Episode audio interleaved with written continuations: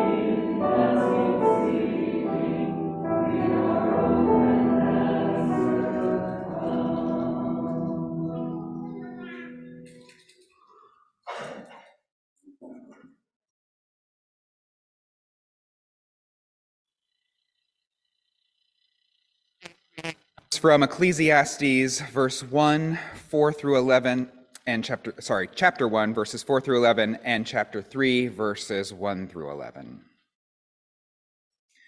A generation goes and a generation comes, but the earth remains as it always has. The sun rises, the sun sets. It returns panting to the place where it dawns.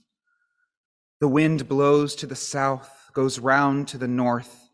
Around and around blows the wind. The wind returns to its rounds again.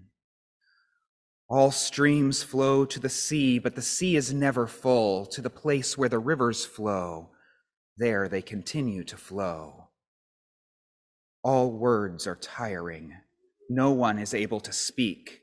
The eye isn't satisfied with seeing, neither is the ear filled up by hearing. Whatever has happened, that will happen again. Whatever has occurred, that will occur again. There's nothing new under the sun. People may say something, look at this, it's new. But it was around ages before ages ago. There's no remembrance of the things in the past, nor of things to come in the future neither will there be any remembrance among those who come along in the future. There is a season for everything, a time for every matter under the heavens, a time for giving birth and a time for dying, a time for planting and a time for uprooting what was planted, a time for killing and a time for healing, a time for tearing down and a time for building up a time for crying and a time for laughing, a time for mourning and a time for dancing, a time for throwing stones and a time for gathering stones, a time for embracing and a time for avoiding embraces, a time for searching and a time for losing, a time for keeping and a time for throwing away, a time for tearing and a time for repairing a time for keeping silent and a time for speaking, a time for loving and a time for hating, a time for war and a time for peace. What do workers gain from all their hard work? I have observed the task that God has given human beings. God has made everything fitting in its time, but has also placed eternity in our hearts without enabling them to discover what God has done from beginning to end. For the Word of God in Scripture, for the word of God, among us, for the word of God within us. Thanks be to God.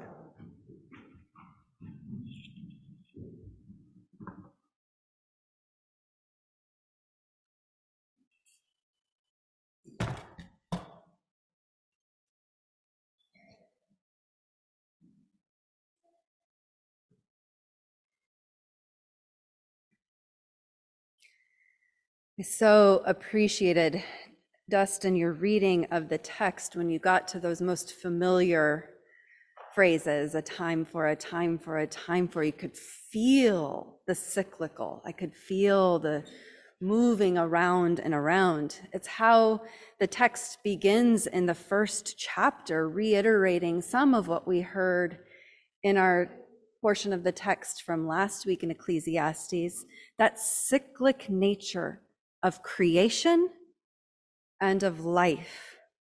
A generation goes, a generation comes, the earth remains, the sun rises, the sun sets, it returns panting to the place where it rose. There's the cyclical nature of time, of creation itself, and of our lives. And as we played with it last week, the perfectly pointless days that we encountered in the text last week. I thought about how that cyclical nature can contribute to a sense of meaninglessness or pointlessness, of spinning your tires and never getting anywhere.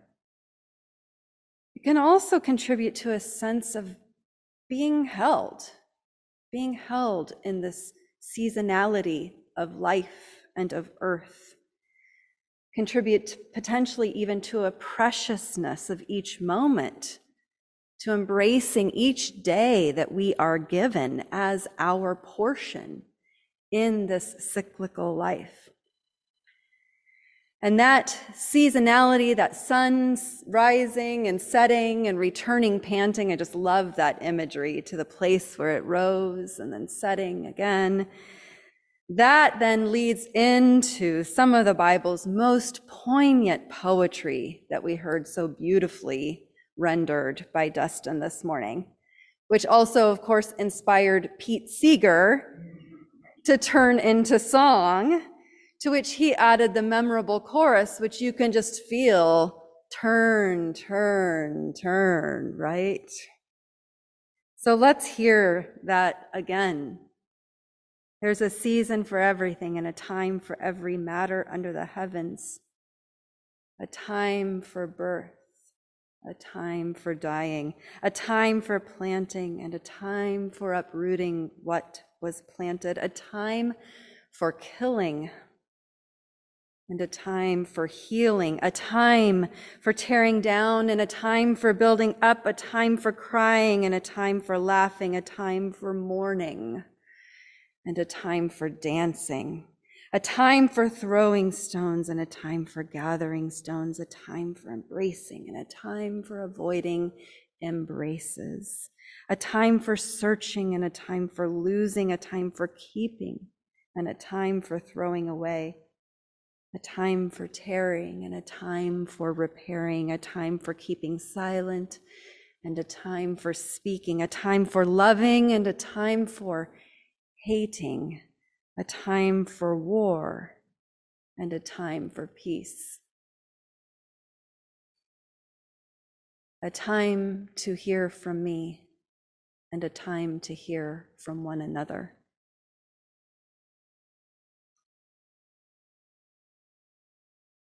As you encounter this text and hear its cadence, the allness that is held in God's embrace, what do you notice?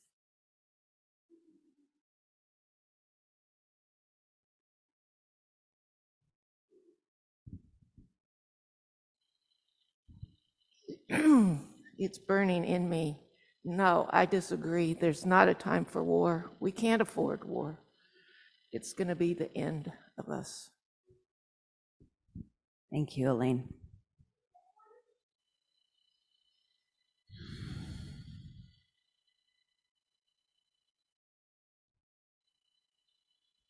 What do you notice?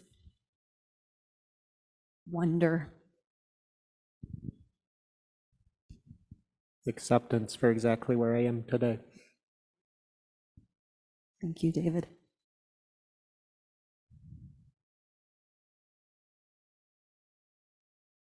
What do you notice? Wonder. I always find that this makes me uh, not take myself too seriously uh, in the best way, uh, that I'm part of a cycle, and it feels so releasing to be part of that. Thank you, Pete.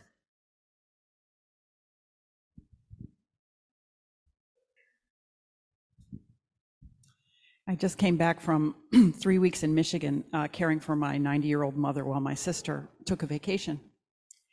And it struck me from today's text that so many of my memories of my mother are um, uh, learning new things and growing and expanding. And now she's in a phase of life where she's letting go of many things many things that she learned, many things that she taught me, many things that she knows how to do. And and it's just it's a gathering for a time and then it's a it's a it's a lessening as time goes on. It's it's uh, a bittersweet truth. Thank you, Sabrina.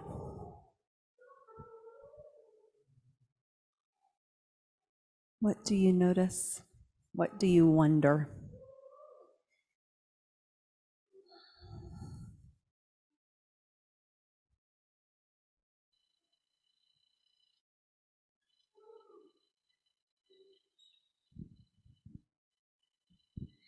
I'm noticing that at my age, there's not much new under the sun, so I need to start looking through young eyes in order to see new things.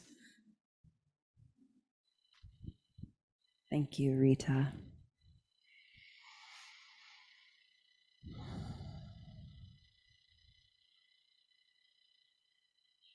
What do you notice? What do you wonder?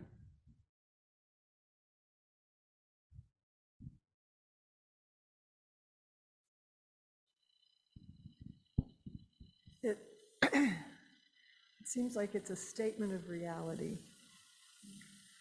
Um, that this is, that this is what we need to know and understand, whether we like it or not. One side of the, of the, one cycle versus another. It's all real. We have to start from that point. Thank you, Laura.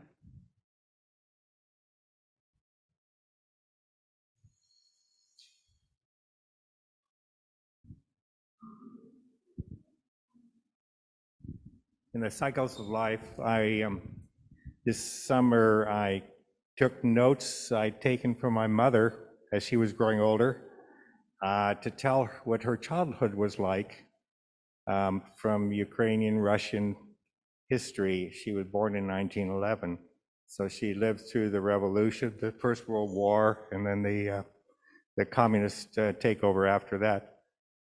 And uh, I did this so that her grandkids could all have the story.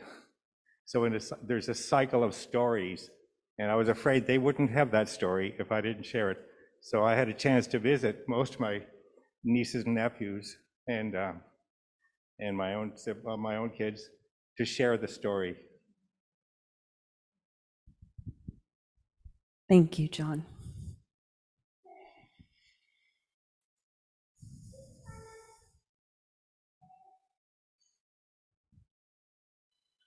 Anything more that you notice and wonder and want to share with the community this morning?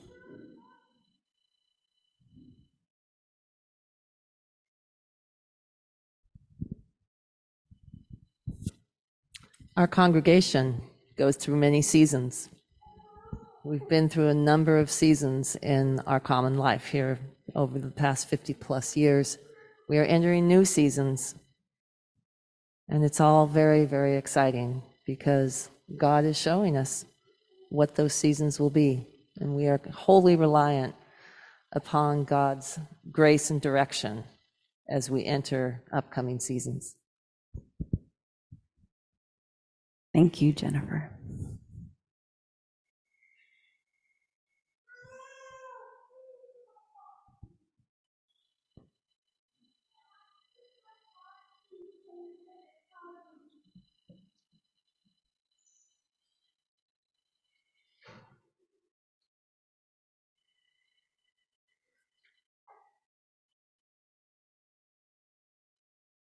We dwelt with this text as we gathered with spiritual leadership team yesterday here. And some of what I heard in that circle was noticing the juxtaposition of toil and burden with God having made everything beautiful. I heard from one a melancholic comfort in these words. From another who was particularly hearing the downbeats, the time for dying, losing, hating, and just feeling those downbeats. I heard from another how these words were enormously freeing. And like good poetry, there is spaciousness in Ecclesiastes. How delighted I am that it's in our sacred text, though we don't hang out with it very often. Like good poetry, there is spaciousness to encounter it from our many and varied places. Wherever we are, we can encounter poetry and be met there. And perhaps, God willing, to find some comfort there and to find the presence and the invitation of the divine who embraces the allness of our life. And so I'm going to close with a contemporary poem by Mary Oliver, a beloved one. It's a poem of hers that I think illuminates a similar spirit as this poetry that we've encountered in Ecclesiastes and celebrates the way that poetry evades simple answers, instead, creating room for wonder.